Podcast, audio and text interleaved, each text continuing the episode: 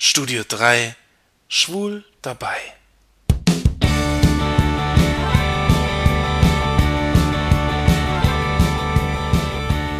Hallo Leute, diesmal bin ich in Trier auf der Humosella.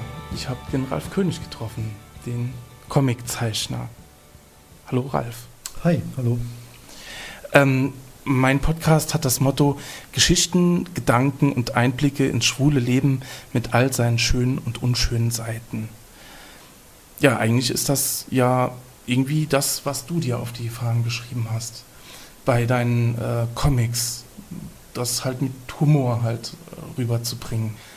Ich muss dazu sagen, der Ralf hat eben per Kinoleinwand Ausschnitte aus seinen Comics gezeigt und dazu die Dialoge halt gelesen. Und ähm, eine Sache fand ich cool, das passt jetzt gut. Du hast äh, so eine Hommage an Loriot gemacht. Mhm. Das Ehepaar, äh, wo die Frau in der Küche ist und der Mann einfach nur auf der Couch sitzen will. Mhm. Ich habe was Ähnliches schon mal gemacht. Da musste ich eben schön äh, in deiner Lesung dran denken. Ich habe äh, mal versucht, das schwule, komplette schwule Spektrum darzustellen wie das der Loriot gemacht hat mit dem Karneval der Tiere. Ich habe es dann Karneval der Schwulen genannt. Mhm. Habe immer so die Stücke von Camille Saint-Saëns. Der Schwan, das ist dann die Drag Queen und keine Ahnung, die Elefanten sind die Bären mhm. und dann das Aquarium, so die ja. aufgemotzten Schwulen. Was hältst du von Klischees, Schwule, die sich in der Öffentlichkeit klischeehaft aufführen? Ich habe nichts gegen Klischees, weil jedem Klischee ist äh, irgendeine Grundwahrheit äh, äh zugrunde. Ich habe also mich nie gescheut, äh, diese Stereotypen in der schwulen Szene zu bedienen, weil ich sie erlebe. Äh, das ist, glaube ich, ein Unterschied zu anderen Komikern, die oft als Heteros gar nichts mit Schwulen zu tun haben und dann trotzdem so Witzchen machen darüber. Das finde ich dann oft sehr dann merkt man einfach, dass sie keine Ahnung haben, so oder wenig Ahnung haben oder zumindest nicht die Sensibilität, die vielleicht manchmal erforderlich ist, um wirklich treffend über das zu reden, wovon man was versteht oder eben nicht. Also ich habe mich damals ziemlich gestört an dem, an dem, an dem Traumschiff Surprise-Film von, von Bully. Mhm. Ähm, da sind drei unerträgliche Tunden, die anderthalb Stunden durch den Weltraum schwuchteln ich war im Kino und habe mich unangenehm erinnert gefühlt an die 70er Jahre, wo dann diese schwulen feindlichen Detlef-Witze waren. Ich will Bully äh, jetzt überhaupt nicht unterstellen, schwulenfeindlich zu sein, aber es war eine Klischeebedienung, die ich unappetitlich fand. Auch bei mir kommen Tunden vor, jede Menge sogar in den Comics, aber es ist ein Teil einer, einer großen ähm, Szenerie. Also bei mir sind alle möglichen Arten von Menschen schwul und nicht nur die Tunden. Ich mhm. störe mich einfach überhaupt in den Medien, im Fernsehen, im Kino an dem immer wieder hervorgerufenen Bild der Tunte. Das ist keine Frage, dass es Tunten gibt. Das sehen wir bei jedem CSD in allen Städten. Das soll ja auch so sein und ich finde es auch gut. Ich störe mich nur an dieser Einseitigkeit der Berichterstattung oder oder was auch immer da. Ähm, das, das, ich finde, da sollten die Medien langsam drüber hinweg sein. Und vielleicht war der große Erfolg von dem Brokeback Mountain Film auch deswegen, weil da endlich mal einfach nur zwei ganz normale Kerle schwul sein durften. Das hat, glaube ich, äh, viel, viel gebracht in, in, im Selbstverständnis.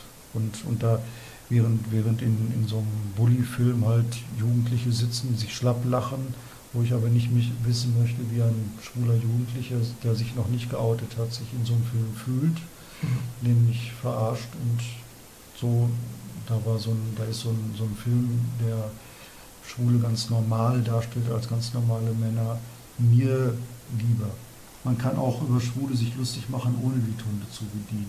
Also ich habe damals, als Winnie Karnickel gedreht wurde, der Film nach meinem Comic, äh, habe ich sehr klar den, den Produzenten gesagt, ich, ich schreibe euch ein Drehbuch, aber ich werde da keine Tunte reinschreiben. Da waren sie erstmal verdattert, weil sie genau das natürlich wieder wollten und erwartet hatten. Aber ich habe gesagt, ich, äh, man kann sich auch über die Szene und über Schwule lustig machen, ohne immer das heranzuziehen. Das ist doch langweilig. Man kann sich auch über Ledermänner und über vielleicht einen promisken Schwulen lustig machen. Man muss ja nicht immer gleich den Rock anziehen und den Lippenstift zücken. So. Mhm. Und ich denke auch, dass der Film lustig geworden ist, ohne dieses Abziehbild. Das war ja auch das, was dich praktisch dann bei der Entwicklung ähm, von Comic Der bewegte Mann zum Film und dann schließlich der Serie Bewegte Männer auf Sat 1 so gestört hat. Dass praktisch die Produzenten dann ja. das Ganze immer, immer klischeehafter haben wollten, dann Trümpen einbauen und ja. also. Ich habe ähm, ähm, den bewegten Mann, den Film, da war ich ja auch nicht so ganz zufrieden mit, das habe ich auch oft gesagt, ist auch Schnee von gestern, ist schon so lange her. Diese Serie danach, da hatte ich überhaupt nichts mit zu tun. Also da, das war überhaupt nicht, ich habe durch, durch den Dritten erst erfahren, dass die das überhaupt drehen und war dann eigentlich nur noch daran interessiert, dass mein Name da nicht im Abspann sein wird, weil ich schon ahnte, dass das schlimm wird. Ich habe, glaube ich, zwei Folgen davon mir angeguckt und konnte es nicht fassen, wie schlecht das ist. Das also damit will ich auch einfach gar nichts zu tun haben. Und ich hatte auch nichts damit zu tun, weder finanziell noch inhaltlich noch mhm. irgendwas. Es war sehr ärgerlich, wenn Leute annahmen, dass ich dahinter stecke irgendwie. Genau, klar, wenn der Name da ist. Das ist äh, genau wie bei äh, Die unendliche Geschichte. Da hat der.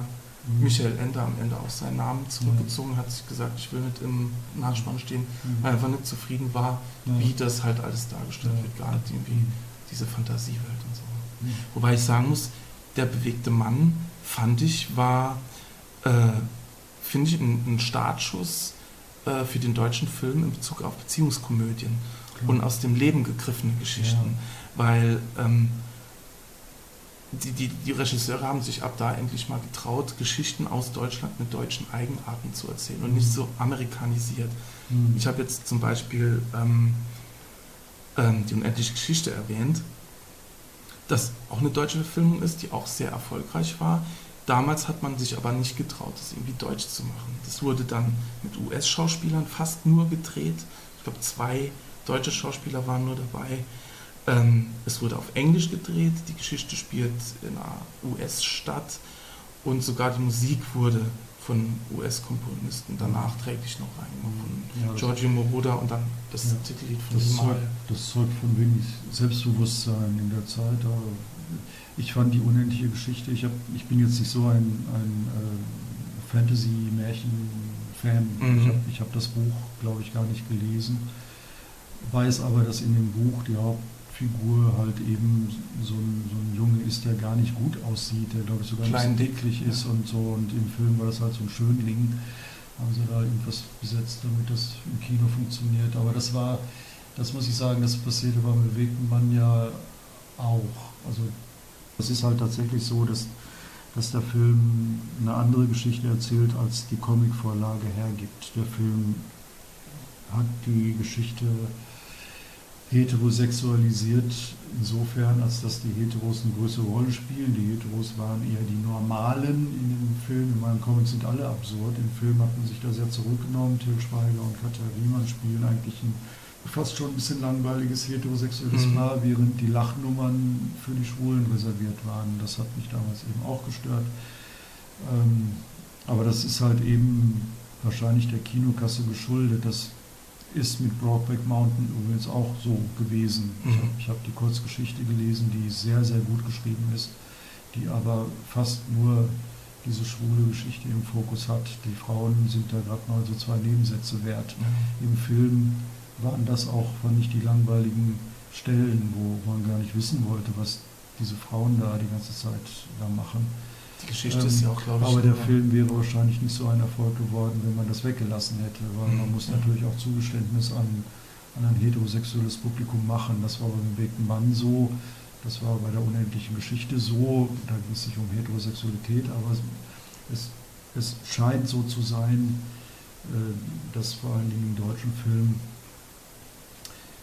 immer gemeint wird, dass man den Leuten nicht so viel zumuten kann. Deswegen mhm. ist der deutsche Film auch leider meiner Meinung nach einer der schlechtesten. Ich gehe selten in deutsche Filme. Es gibt gute Filme, aber das sind, finde ich, eher die Ausnahmen. Und gerade die Filme, also nicht Schlechtes über die Toten, aber gerade die Filme von Bernd Eichinger fand ich immer zu sehr an einem Mainstream orientiert. Das, Mhm. das wollte immer alle ins Kino holen. Der, der bewegte Mann war ein Familienfilm. Der sollte Tante Uschi genauso gefallen wie Cousin Peter. Ja, so. Und ähm, ich hätte mir da etwas mehr Radikalität und Frechheit gewünscht.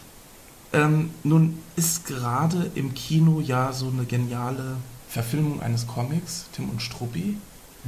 Ich habe mir so ein Making-of-Buch, ein Making-of-Buch geblättert und mir angeschaut, wie dann wirklich die Comicfiguren Mhm. versucht worden sind, in animierte Figuren umzusetzen, was finde ich sehr gut gelungen ist. Mhm. Ähm, dann gibt es natürlich die Zeichentrickfilme oder halt Filme mit richtigen Schauspielern. Was würdest du dir für deine Comics wünschen?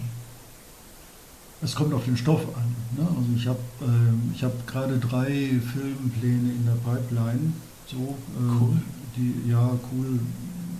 Hört sich erstmal cool an, aber Mhm. das dauert alles elend lange, bis es dann mal losgeht. Die Verträge sind unter Dach und Fach und es soll auch gemacht werden, aber man hat halt keinen Einfluss darauf, wann sie anfangen und wie sie es machen. Das ist immer, also von daher cool, ja, aber auch ein bisschen äh, bedenken, was denn das wieder wird. Ne? Weil ich halt in der Vergangenheit, jetzt reden wir schon wieder über Filme, nicht so, du bist eher Filmfreak, oder? Ja, ja, ich hätte auch schon so. wieder eine Filmfrage. Ja, ja, jedenfalls wollte ich sagen, ähm, Hempels Sofa soll verfilmt werden, Mhm. Prototyp soll verfilmt werden und Roy und L soll verfilmt werden. Da So. freue ich mich drauf. Royal L. finde ich Ähm. Roy und L wird planmäßig, zumindest ist jetzt das der Stand der Dinge, so ein, also die Hunde sind Figuren, Puppen, die, Mhm. die Muppet-mäßig bedient werden.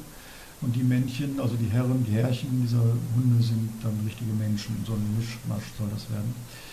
Mal gucken, ich bin sehr gespannt. Das müssen schon verdammt gute Figuren, Puppen sein, die, damit es funktioniert, aber da, da wird man dann sehen, wer das, wie man das macht. Pro- Prototyp soll ein Zeichentrickfilm werden. Mhm.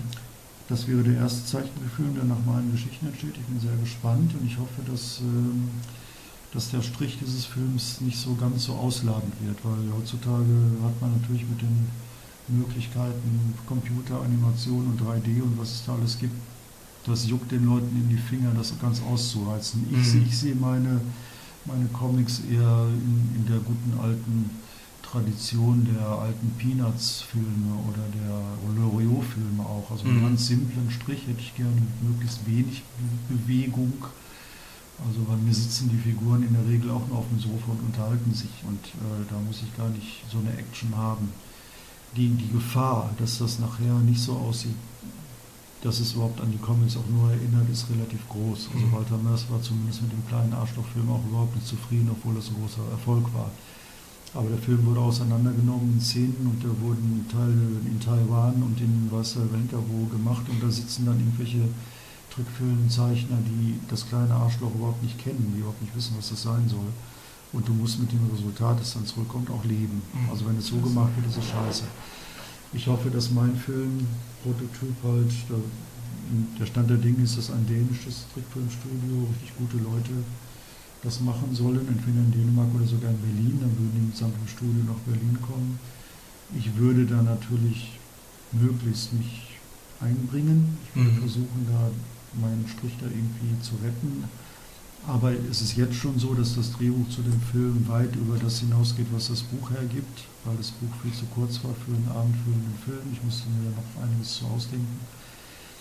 Und ähm, die Kulisse, sag ich mal, dieses Paradies mit den vielen Tieren und äh, Adam und Schlange und Eva und dazu kommt dann so eine parallele Welt, die, eher, die eher sich an die realen Begebenheiten, an die Evolution richtet. Also so Mhm. Das Thema des Films ist so ein bisschen die Schöpfungsgeschichte aus der Bibel kontra Evolution. Und äh, da, da ist es fast ein bisschen, da, da drängt es sich fast ein bisschen auf, dass man halt Geschichte, dass man etwas anim- animiert, was jetzt über, über meinen simplen Strich hinausgeht. Also in dem Fall verstehe ich das, wenn es Konrad und Paul Zeichentrickfilm wäre, dann würde ich eher darauf pochen, dass das ein simpler Strich wird. Hm. Jetzt habe ich noch eine Kinofrage. Und zwar ähm, als Science-Fiction-Fan. Hast du bei Kondom des Grauens äh, mit Haya Giga dann Kontakt gehabt? Ja. Für alle, die es nicht wissen oder nicht wussten, ähm, beim Film Kondom des Grauens hat HR Giga, der die ähm, Entwürfe für die Aliens, der Alien-Trilogie oder mittlerweile sogar vier oder fünf Filme Mhm.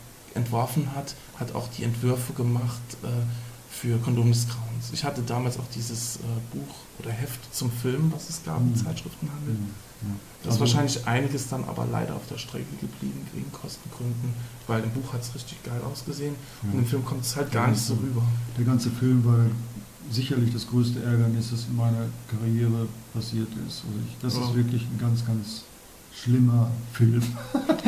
ich fand ihn total scheiße. Ich habe den auch nicht im Kino gesehen. Ich habe mich geweigert, zur Premiere zu gehen, weil ich das so vergeigt fand. Da waren so tolle Leute dabei. Da war der Jörg Puttgereit dabei aus Berlin. Iris ein- Berben ein-. Iris Berben war dabei.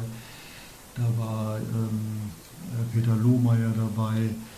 Tolle Leute, tolle Leute und eben als Krönung des ganzen HR Giga, den man leider, leider nur benutzt hat, damit er auf dem Plakat irgendwie äh, seinen Namen daher gibt als Produktdesigner oder keine Ahnung. Der Mann war so genial.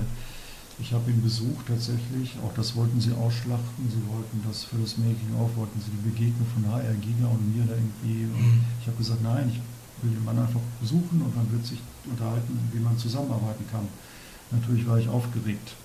Ich bin nach Zürich geflogen und habe den Mann besucht und es war sehr, sehr, sehr beeindruckend, weil ähm, seine, sein Haus, wo er wohnte, sah aus wie ein wie so ein Hexenhaus, wie, ein, wie, wie von so einem Zauberer. Also das war über und über voll gemüllt, sage ich jetzt mal, mit seinen Monstern und Mhm. seinen, seinen, diese, seine, diese Gemälde standen da überall so ein bisschen achtlos rum. Der, der Oscar, den er für den Alien bekommen hat, der staubte da so im Regal. Also er war sogar ganz uneitel, der Mann. Mhm. Ähm, und er hatte eine Geisterbahn in, in seiner Wohnung. Ich bin da rein mit meinem Freund, mit dem ich dort war. Und, und das Erste, was, was er machte, war uns in seine private Geisterbahn zu setzen. Er sagte fast nicht mal Guten Tag. Da saßen wir schon in diesem Waggon. Und zwar hat er für einen Film, der hieß Species, Mhm. ähm, da, muss es, da muss es in, für den ersten Teil eine leider aus dem Film geschnittene Szene gegeben haben, eine Traumszene, wo ein Zug in einen Bahnhof einfährt und rechts und links fährt der Zug so Klingen aus, sodass alle Leute, die auf dem Bahnhof stehen, in der Mitte durchtrennt werden. So, Oh Gott. also eine ziemlich makabre Geschichte. Offen, ich glaube, es ist nicht drin. Ich habe den Film nie gesehen. Ich glaube, es ist nicht in dem Film drin. Aber es war dann so, dass die dass diese Bahn, die Giga entworfen hat, die gab es und das war so eine Miniaturbahn. Also man konnte sich da reinsetzen. Und Hm. jetzt setzte sich dieser alte Mann mit diesem wirren weißen Haar, setzte sich in die Gondel, wir sollten uns dahinter setzen und dann fuhr der los. Und es war wirklich wie eine Geisterbahn. Er hatte dann so ein Tor im, in, an seinem Haus, wo so eine tote, so ein totes Gesicht, wie Giga das halt gemalt, ne, so diese toten Augen und so. Da fuhr man dagegen, das machte Rums, man, die Tür flog auf und dann fuhr man mit der Gondel in seinen Garten hinten und den ganzen Garten hat er zu einem Horrorkabinett gepasst. Da fuhr man also Geisterbahn in so, in so eine Höhle rein, da hingen irgendwelche Schaufensterpuppen bluten von den. Kindern. Es war total irre. Also das, und danach erst, als diese Fahrt vorbei war und wir völlig verdattert waren, da konnten wir uns erstmal unterhalten. Das, Ja, das war plötzlich das war ein. Das war super geil.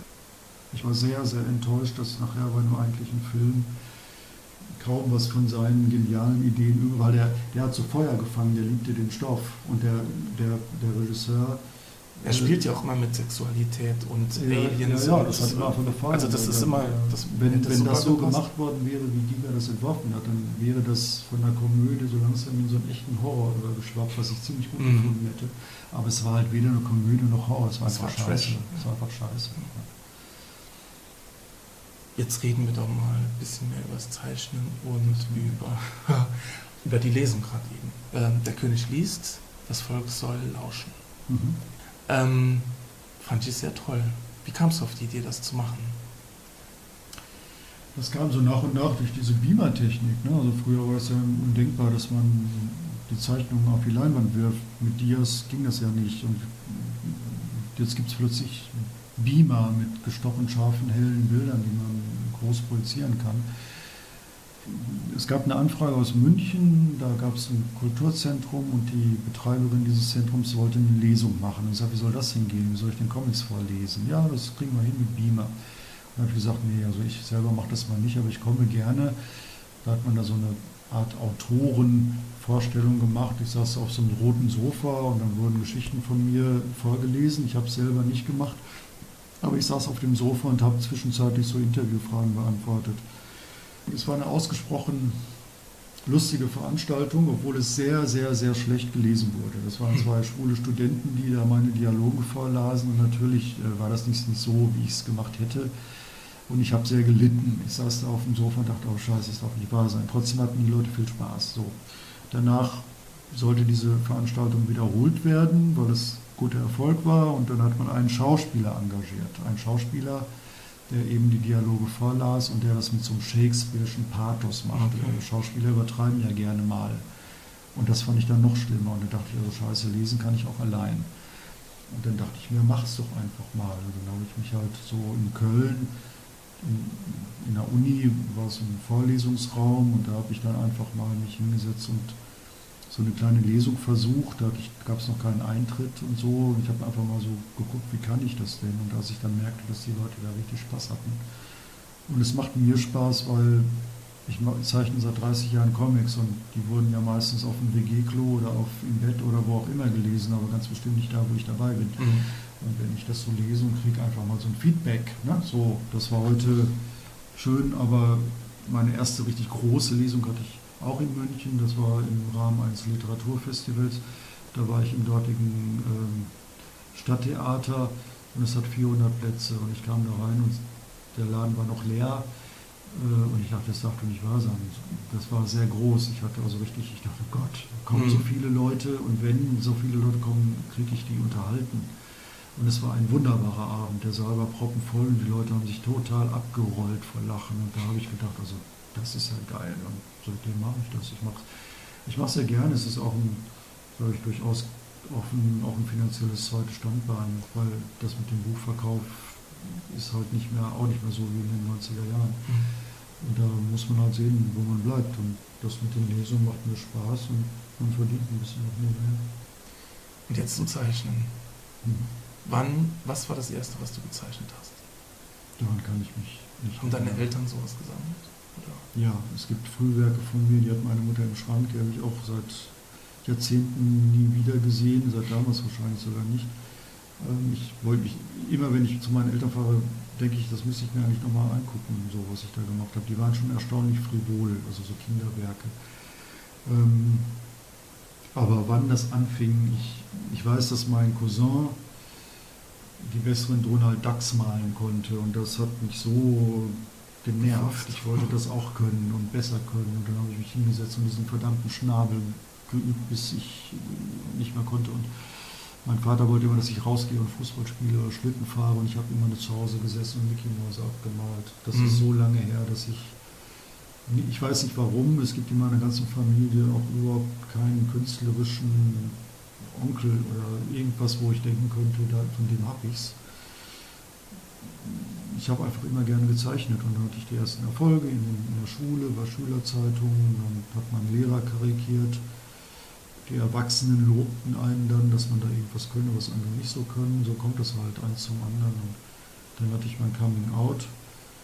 Ähm, da habe ich dann gleich angefangen, das, was mich beschäftigte, meine Erlebnisse, meine Ängste, meine Vorurteile, alles habe ich in die Comics gepackt. Die waren damals noch sehr schlecht gezeichnet, auch sicherlich schlecht getextet, aber die, die fanden in der Zeit damals, ich rede jetzt von Anfang der 80er Jahre, fanden die einfach sehr schnell ein Publikum und auch immer Leute, die es verlegt haben. Es gab linkspolitische Schwulenzeitschriften und die haben alles gedruckt, wo schwul drauf stand, also auch meine Comics. Was, was ist für dich die schönste Figur, die du gezeichnet hast? Also am, am meisten Mühe und liebevollen Aufwand im Detail habe ich mir gegeben bei einem Buch, das heißt Jin Jin. Das sind mhm. zwei Teile. Das Buch sollte eigentlich gar keine zwei Teile werden, aber die Geschichte wurde lang und länger und irgendwann war der Abgabetermin und ich war mittendrin und was mache ich jetzt? Also habe ich dem Verlag gesagt, dann machen wir den ersten Teil jetzt und dann kommt ein zweiter Teil danach. Und da habe ich eine sehr sowieso, es spielt im Orient und so und da habe ich so tausend eine Nachtmäßig so eine Bagdad-Kulisse gemacht.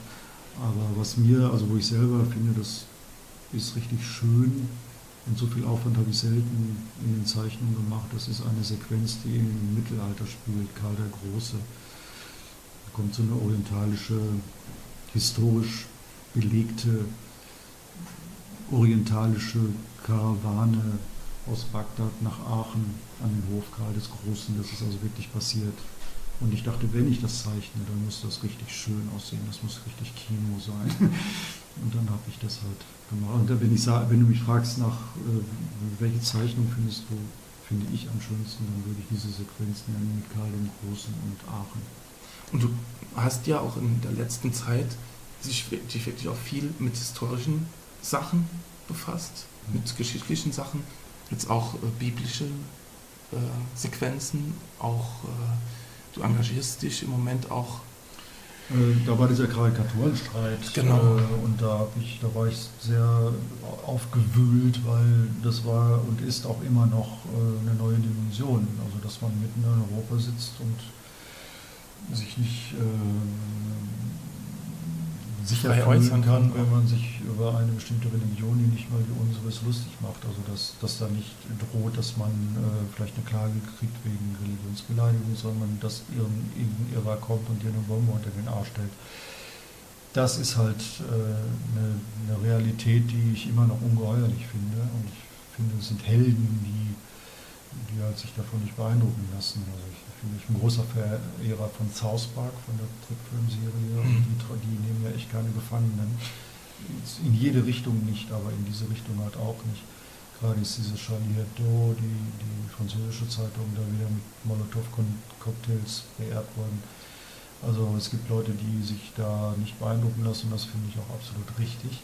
Ich habe damals nach dem Karikaturenstreit acht oder neun Cartoons zu dem Thema gemacht und da gab es dann halt den Max-Moritz-Preis in Erlangen beim Comic-Salon dafür. Allerdings muss ich sagen, ähm, ich würde auch keinen Mohammed zeichnen. Ich, also mein, mhm. mein, Leben ist mir lieb. Ich habe auch keine Lust, mich bedroht oder unter, also bedroht zu fühlen oder unterzutauchen oder so ein Scheiß. Ich, äh, ich, es, es, gibt auch keinen Grund. Ich finde es einfach nur um des Provozierens willen, finde ich es unnötig. Aber wenn man eine Geschichte hätte, oder wenn ich eine Geschichte hätte, die da irgendwie ist und ich wäre jetzt im Konflikt, eigentlich müsste man diesen Mohammed zeichnen.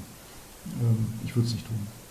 Es gab ja diesen Film Persepolis, wo es dann ja. Ausschreitungen in Libyen, war das glaube ich, gab. Ja. Ich habe mir kürzlich angesehen, total schöne Geschichte und ja, Mohammed gezeichnet. Und. Es ist Hysterie und unverständlich und zutiefst bedrohlich und beängstigend, dass so ein Wahnsinn der Methode wird. Und äh, gut, ich mache, ich mit über die Bibel habe ich jetzt drei Bücher gemacht mit biblischen Geschichten, einmal über die Schöpfungsgeschichte, einmal über die Sinnflut und einmal über den Apostel Paulus. Da kommt dann oft von christlicher Seite, äh, ja, mit den Christen kann man es ja machen, mit den Muslimen wird man sich nicht trauen. Ich höre daraus eigentlich vor allen Dingen dass solche Leute am liebsten hätten, dass auch christliche Symbole unter Schutz gestellt werden dürfen und dass man sich darüber nicht lustig machen dürfe. Mhm. Allein der Gedanke lässt mich schaudern, dass man sich über äh, unsere Religion nicht lustig machen darf. Das, das wäre eine ganz schreckliche Gesellschaft und das darf nicht einreißen, auch nicht von muslimischer Seite, dass man, dass man sich über Religion nicht lustig machen darf. Das ist einfach eine, das, das, würde, eine, das würde eine Gesellschaft sowas von zurückkatapultieren, weil da so viel dranhängt. Also wenn, wenn man da nicht mit Ironie und mit Spott auch, egal ob geschmacklos oder nicht, wenn man da nicht dran darf, weil man mhm. sonst bedroht wird, dann ist das verheerend. Ja, Ralf, ähm, ich danke dir für das Interview. Danke dir. Ich bin gespannt, wie das wird mit den Filmen. Mhm. Ob das jetzt diesmal dann mal was Richtiges ist, was gewohnt ist. Mhm. Und äh, bin auch gespannt auf die nächsten Comics. Ja, ich auch. Auch da bin ich gespannt, weil alles. Ich habe gerade die heilige Ursula und die 11.000 Jungfrauen auf dem Tisch. Das ist eine heilige Legende. Das ist die Schutzheilige der Stadt Köln. Und, oh, äh, das ist ein Monstrum. Also 11.000 Jungfrauen zu zeichnen und das, und das mir, also nicht so schön. Okay. Okay, alles klar. Tschüss.